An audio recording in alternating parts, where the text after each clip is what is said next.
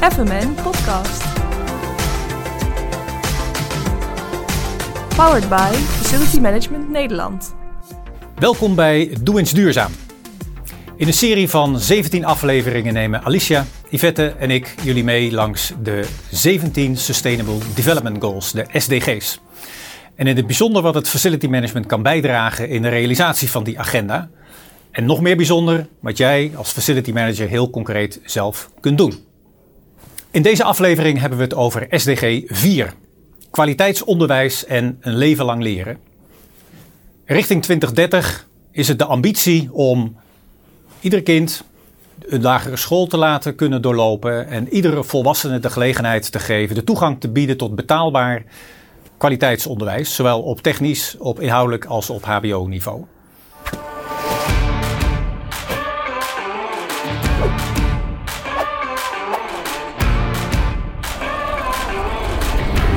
En vandaag staat SDG 4 centraal vanuit het operationele facility werkveld.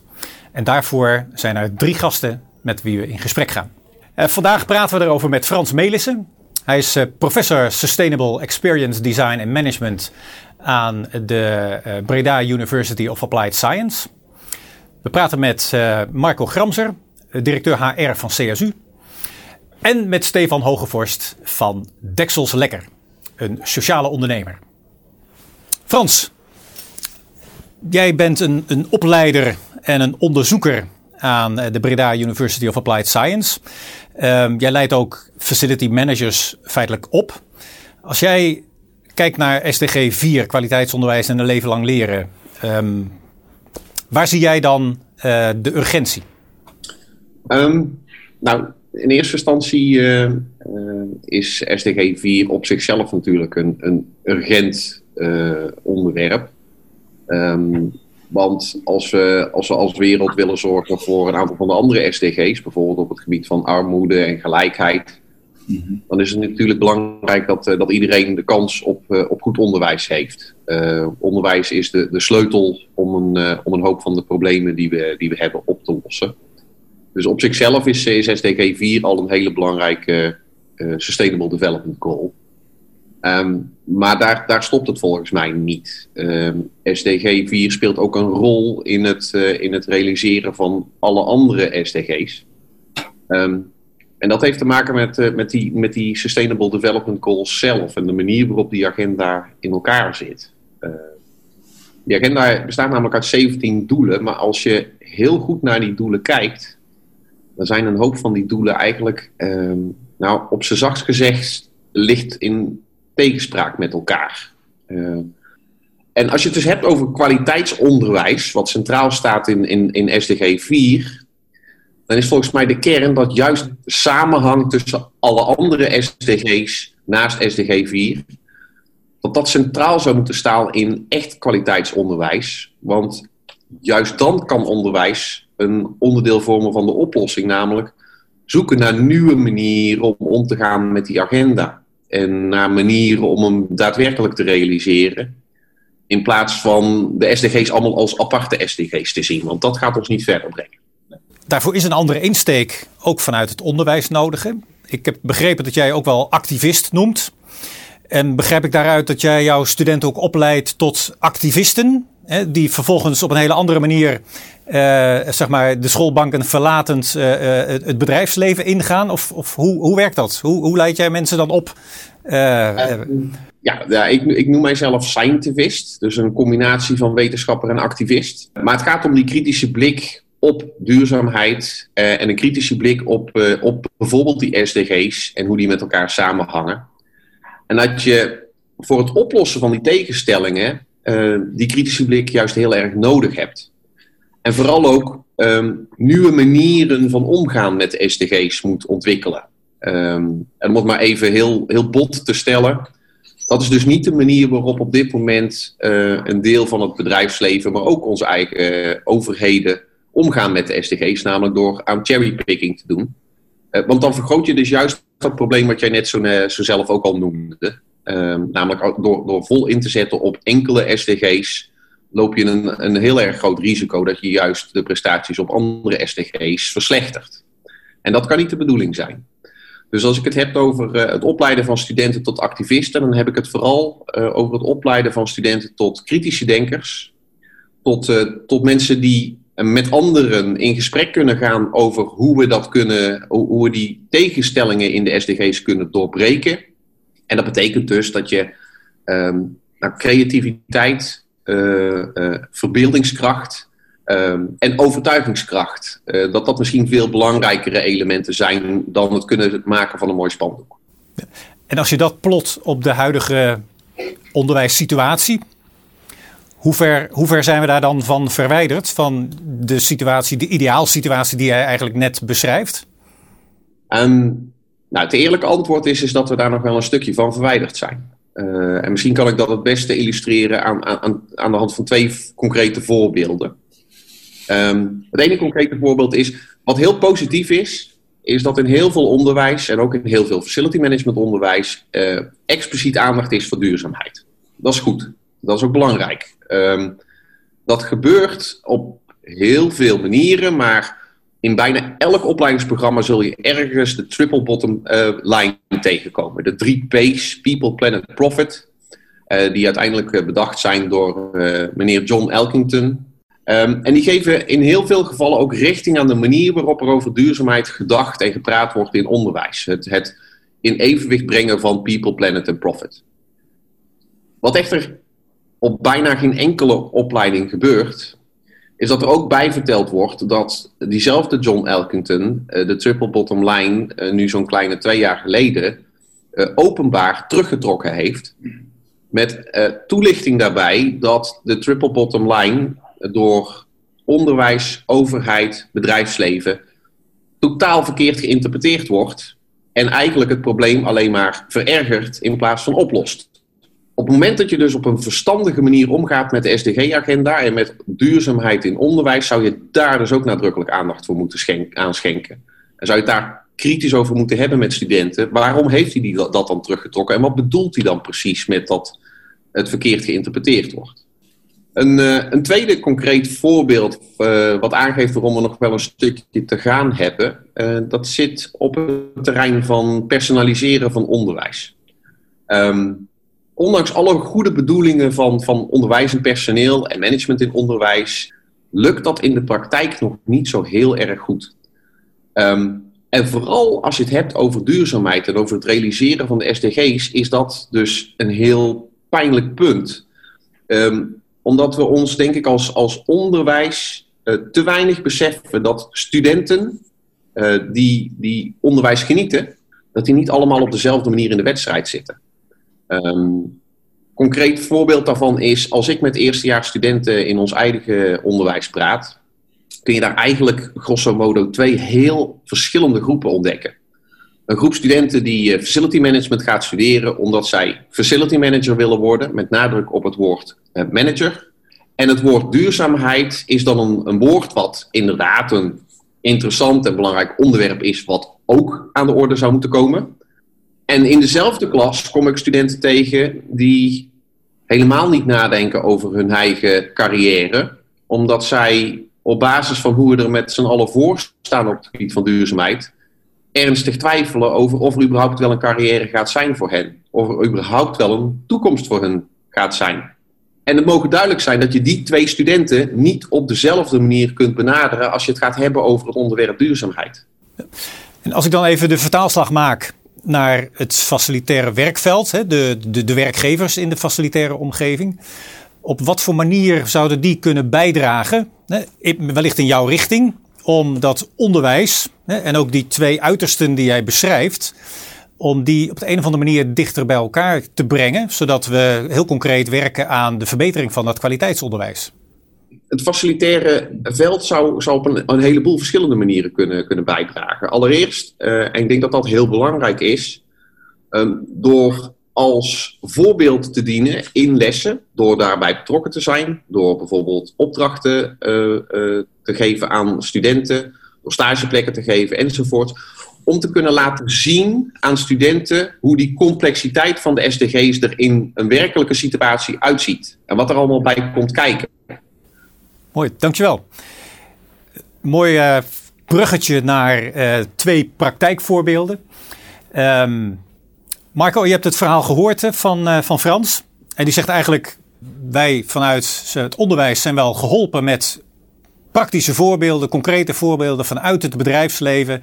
En CSU is ook een belangrijke opleider, zou je kunnen zeggen, van die operationele medewerkers. Hoe pakken jullie dat aan? Hoe zorgen jullie ervoor dat het leven lang leren ook op dat niveau um, door jullie medewerkers wordt omarmd? Ja, um, dan um, pak ik even twee elementen. Uh, uh, enerzijds in de schoonmaakbranche hebben wij een en ander gefaciliteerd. Dan moet je denken aan afspraken in de CO over opleiden. Uh, een deel van de financiering is daar belegd.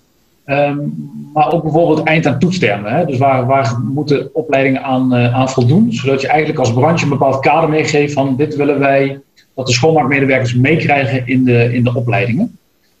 Uh, als ik dat vervolgens vertaal naar CSU, als, eh, als, als mijn bedrijf, en hoe doen we dat naar onze, uh, onze operationele medewerkers?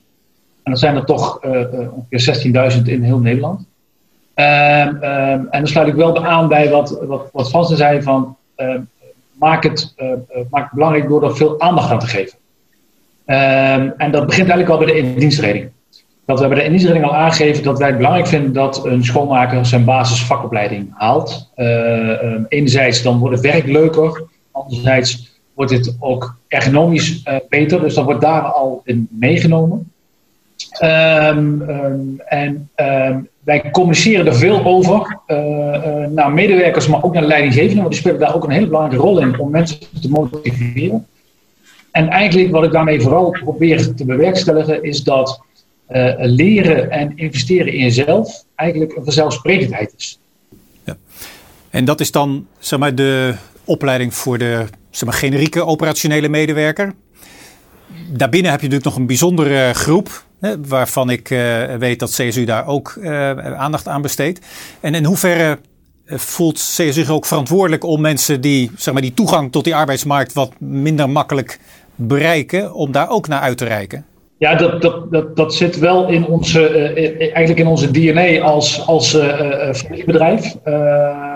weet je, als, in de schoonmaakbranche heb je geen specifiek diploma nodig om, om het werk te kunnen doen. Dus daarmee is het feitelijk laagdrempelig en komen mensen van verschillende achtergronden komen bij ons. Hè? Dus dat kunnen mensen zijn vanuit een ander land, bij van. Maar dat kunnen ook zijn mensen met een afstand tot de arbeidsmarkt. Um, en wat wij van belangrijk vinden is dat wij ook aandacht besteden aan de mens achter, uh, achter de medewerker. Want ik vind het belangrijk om ze een toekomst te bieden uh, uh, en ze te helpen met de maatschappelijke uitdagingen waar ze mee te maken hebben. Dus hetzelfde weer, door dat laagdrempelig te maken en ze, door ze te ondersteunen en, en veel mogelijkheden te bieden.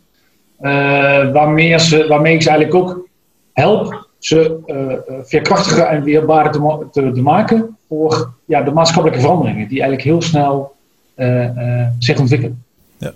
Oh, dat is mooi, want dan zeg je dus eigenlijk dat leven lang leren ziet niet alleen maar op het operationele werk. Hè? Ik word een goede schoonmaker of ik groei misschien wel door naar een andere functie binnen CSU. Je leidt ze ook op eigenlijk voor het leven. En daar voortdurend in blijven investeren. Dat is, dat is ook weer een leuk bruggetje naar uh, de gast hier in de studio, Stefan. Ja. Um, CSU is natuurlijk een hele grote landelijk werkende organisatie, 16.000 medewerkers. Deksels lekker. Nou, daar kan ik niet aan tippen. Kan daar niet aan tippen. dat zijn er misschien 16 of misschien nog wel minder, dat weet ik eigenlijk niet. Uh, minder, 12. Dat, dat, zijn er 12. Ja. Desalniettemin ben jij wel boven komen drijven, in ieder geval in het research voor deze serie, als een sociale ondernemer. Als een ondernemer die in staat is om mensen die uh, lastig aan een baan komen, eigenlijk op sleeptouw te nemen. En ze wel degelijk uh, nou ja, die werknemersvaardigheden bij te brengen. En wellicht ook te laten groeien naar werk uh, elders in de maatschappij. Want even voor mijn beeld over wat voor soort, zonder in, in details Nou, te dat zijn mensen, mensen die uh, kwetsbare... Uh, ik heb dagbesteding, maar ik heb ook psychische... Uh, mensen met een psychische achtergrond. En ik heb ook mensen uit de kaartenbak van de gemeente. die ja, waar, waar iets mee moet. Uh, en die moeten richting werk. Alleen hebben die door uh, omstandigheden zijn ze niet tot leren gekomen. En ja, die, die nemen eigenlijk heel veel dingen mee. En je bent eigenlijk ook wel uh, meer psycholoog. Je moet meer dingen daarin begeleiden. En tegelijkertijd bied je ook het leren aan. En kun je een voorbeeld geven? Want het is niet leren vanuit een schoolbank. Het is ook niet leren vanuit een schoolboek. Nee. Uh, hoe, nou ja, bij mij uh, werken ze. Bij, bij, bij, ons werken ze gewoon in het bedrijf. Uh, werken ze mee op een eigen niveau waar ze toe in staat zijn. daarnaast bied ik ook gewoon kleine dingetjes aan. Iemand heeft als toekomstdroom patissier willen worden. Nou ja, je kan wel gelijk een opleiding aanbieden, maar ja, dat is ja, vaak uh, vergooid geld. Want je weet niet of ze die opleiding aankunnen. Uh, dus je kan via kleine stapjes, via een taartjesboekje, uh, kan je eerder één stapje nemen, een cursusje, een klein cursusje geef je een volgende stapje, zodat hij meer vertrouwen krijgt en het daadwerkelijk wil. En ik heb ook wel een constructie bij Dexels Lekker is bij de verkoop van producten uh, helpen bedrijven eigenlijk mee voor de ontwikkeling van mensen. Uh, die gelden die gaan dan in een stichting Deksels Maatwerk zitten. En daarmee kan je stapjes geven. En vaak eh, heeft het ook niet alleen te maken met catering, waar wij mee bezig zijn. Maar ook bijvoorbeeld heb ik nu net een deelnemer die graag een scooterrijbewijs wil. Ze komen natuurlijk uit ja, ze, hebben weinig inkomen. Dus ze kunnen die stapjes niet maken. Maar doordat, door die stichting kunnen ze wel die stapjes maken. En dat is tegelijkertijd goed voor de bewegingsvrijheid voor de uh, deelnemer. Als ook voor het bedrijf. Dat er wordt gewoon via de bakfiets of via de scooter, dat maakt op zich niet uit. Worden de lunches uh, over de drempel van de werkgevers gebracht. Dus dan heeft dat wel impact. Ja, dus je leidt eigenlijk mensen op zo dicht mogelijk bij wat ze kunnen. Ja. En ook wat ze willen. Ja. Wat ze verlangen, waar ze, waar ze van dromen. Mm -hmm. Om vervolgens dat stukje opleiding, hè, neem een scooterrijbewijs, te gebruiken. Om ook in het bedrijf daar uh, zeg maar het, het, voordeel aan te hebben. Zodat ja. er makkelijker bezorgd kan worden. En zodat iemand beter gekwalificeerd uh, ja. raakt. Ja, en ze zijn breder inzetbaar uiteindelijk. Ze hebben dadelijk wel een opleiding tot bijvoorbeeld keukenassistent, wat wij dan aanbieden. Uh, als opleidingbasis. Maar dan heb je wel uh, dat zij breder inzetbaar zijn. Ze, zijn wel, uh, ze hebben wel een rijbewijs met scooter. Anders kon je toch nog niet zoveel met jouw opleiding. Of je bent te veel op één locatie, ja. aan één locatie gebonden. Je wordt aantrekkelijker voor een werkgever. Ja. ja. En kun je iets zeggen over, dat zal lang niet altijd over rozen gaan uh, met de, de doelgroep waar jij mee werkt. Waar, wat zijn nou de belemmeringen en de moeilijkheden waar je tegenaan loopt om invulling te geven aan zo'n leven lang leren proces? Nou, uh, ja, de belemmeringen zijn eigenlijk van uh, ze nemen al heel veel historie mee en daar moet je iets van zien te maken. Ze moeten eigenlijk het leren, zoals Marco zegt, het leren leuk gaan vinden. En dat geeft hen uh, een opstap naar de maatschappij. En tegelijkertijd heb ik ook voor mijn uh, uh, ja, bedrijf bedacht van nou, ik ben een cateraar, ik heb uh, elektrische bakfietsen. In de gemeente Hout is Fietsstad van uh, Nederland.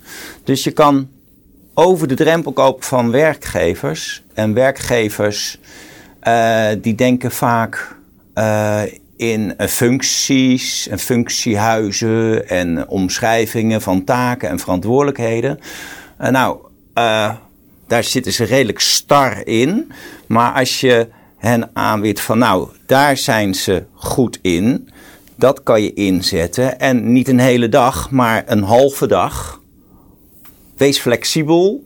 En dan kan je daar ook uh, heel veel profijt uit halen. Want ze zijn uh, hartstikke, ja, ze werken hard. En uh, ze staan eigenlijk vaak wel voor het bedrijf. Uiteindelijk. Dus je beschrijft eigenlijk dat je niet alleen jouw medewerkers iets leert. En, en ook leert leren leuk te vinden. Ja. Je leert ook de werkgevers om iets minder start te zijn en iets flexibeler te zijn in het benutten van de mogelijkheden die jouw mensen kunnen bieden aan uh, de, de, potentiële nieuwe werkgever. Ja, en ook uh, nu er natuurlijk dadelijk uh, werk ten overvloede is in die branches, moet je daar ook mee kunnen spelen. Dus dan denk ik van ja, 9 tot 5, ja. dat is, niet, meer van deze dat tijd. is niet meer van deze tijd. En deze doelgroep, die nemen ook verleden mee. Die, die hebben ook niet uh, de mogelijkheid misschien om acht uur te kunnen werken. Die, dat wordt meer een kortere uh, tijdspanne van vier uur. Daar kunnen ze hun werk heel goed in doen. Als het langer duurt, is het een, wordt het een ding ja. eigenlijk. En heb jij, als we even naar de facility managers kijken waar we deze uitzendingen voor maken, heb jij tips aan facility managers hoe zij zeg maar, dat, dat leven lang leren, zoals jij daar invulling aan geeft, uh, heb jij tips voor facility managers hoe zij dat zouden kunnen doen? Um, nou ja, dat je de taken, zoals ik zei, van de werkgevers uh, willen heel graag dat heel veel ja, taken, ingewikkelde taken worden gedaan. En daar krijg je de verantwoordelijkheid over.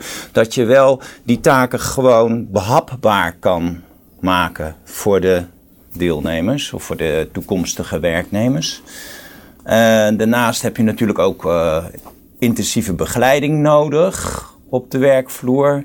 Nou, dat kan ook uh, in het bedrijf zelf. Je kan het ook natuurlijk gewoon bekijken of dat dan ha handig is via een jobcoach. Maar dat, is, dat zijn tegenwoordig wel van die maatregelen of van die voorzieningen die je ja. kan hebben. En ehm, nou ja, vooral ja, de mensen. Dus, dus, daar, daar word je groot van. Complimenten. Daar groei je van. Ja, daar groei je van. Ja. En ik heb ook wel gezien, daar ben ik wel het afgelopen jaar mee begonnen. Um, um, maak zichtbaar uh, wat deze deelnemers uh, presteren. Werk is niet alleen het werk. Werk, daar wil je trots van zijn, uh, trots op worden. Nou, dan heb ik dat gekoppeld met bijvoorbeeld uh, taartjes van Jamal. Uh, die leert taartjes maken.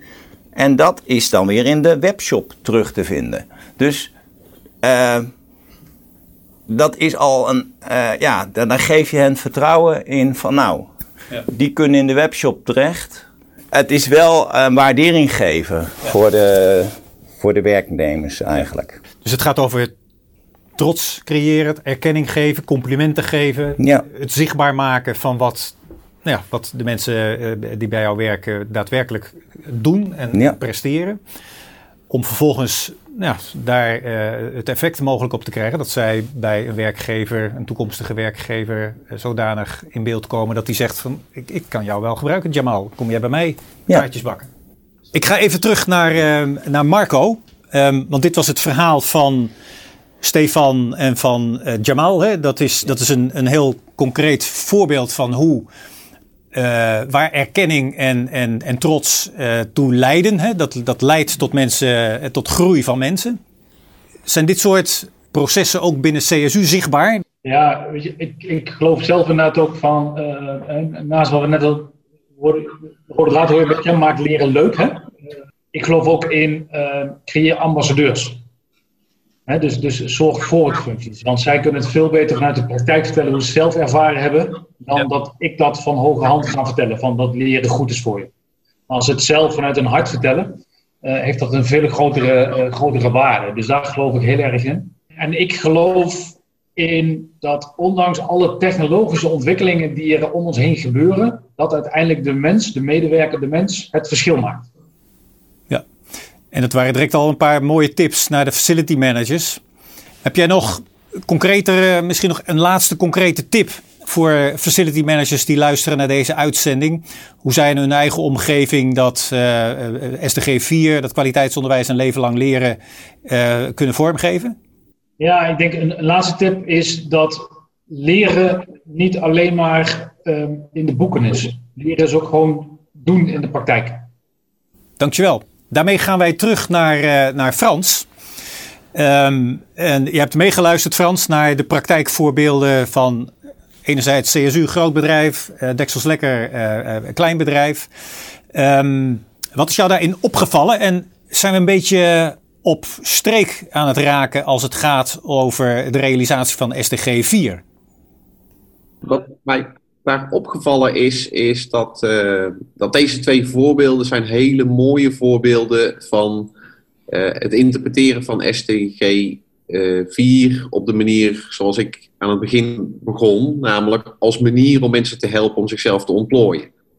En, en, dit zijn gewoon hele mooie voorbeelden daarvan. En of dat nou ontplooien is in de zin van verdere stappen in de eigen carrière, of überhaupt de afstand tot de arbeidsmarkt te overbruggen. Um, dus in die zin zijn dit hele mooie voorbeelden. Um, tegelijkertijd, en ik vond, vond het heel interessant uh, uh, wat daar eerder over gezegd werd in het, in het kader van Deksels Lekker. Um, die lerende medewerkers, die kunnen ook andere mensen weer dingen leren. Door anders naar dingen te gaan leren kijken. Uh, bijvoorbeeld door te beseffen dat het inderdaad niet alleen maar om economie draait, maar uiteindelijk om mensen draait. Uh, en dat geldt voor ons allemaal volgens mij. Dat is een les die we ons allemaal kunnen aantrekken. Um, en, en als laatste element misschien, um, um, wat heel belangrijk is denk ik eh, in het kader van SDG 4, is om te realiseren dat het niet alleen de medewerkers van de facility manager zijn die een, leven lang moeten leren. maar dat geldt ook voor de facility manager zelf. En voor de manager van de facility manager. Dus dat zou mijn reflectie zijn op, op de gesprekken tot nu toe. Frans, dankjewel voor jouw bijdrage. Marco Reuze, bedankt uh, voor jouw bijdrage. Stefan, bedankt voor jouw inspirerende woorden. En jullie als kijkers, uh, reuze bedankt voor het kijken naar deze aflevering van Doe eens Duurzaam. FMN Podcast. Powered by Facility Management Nederland.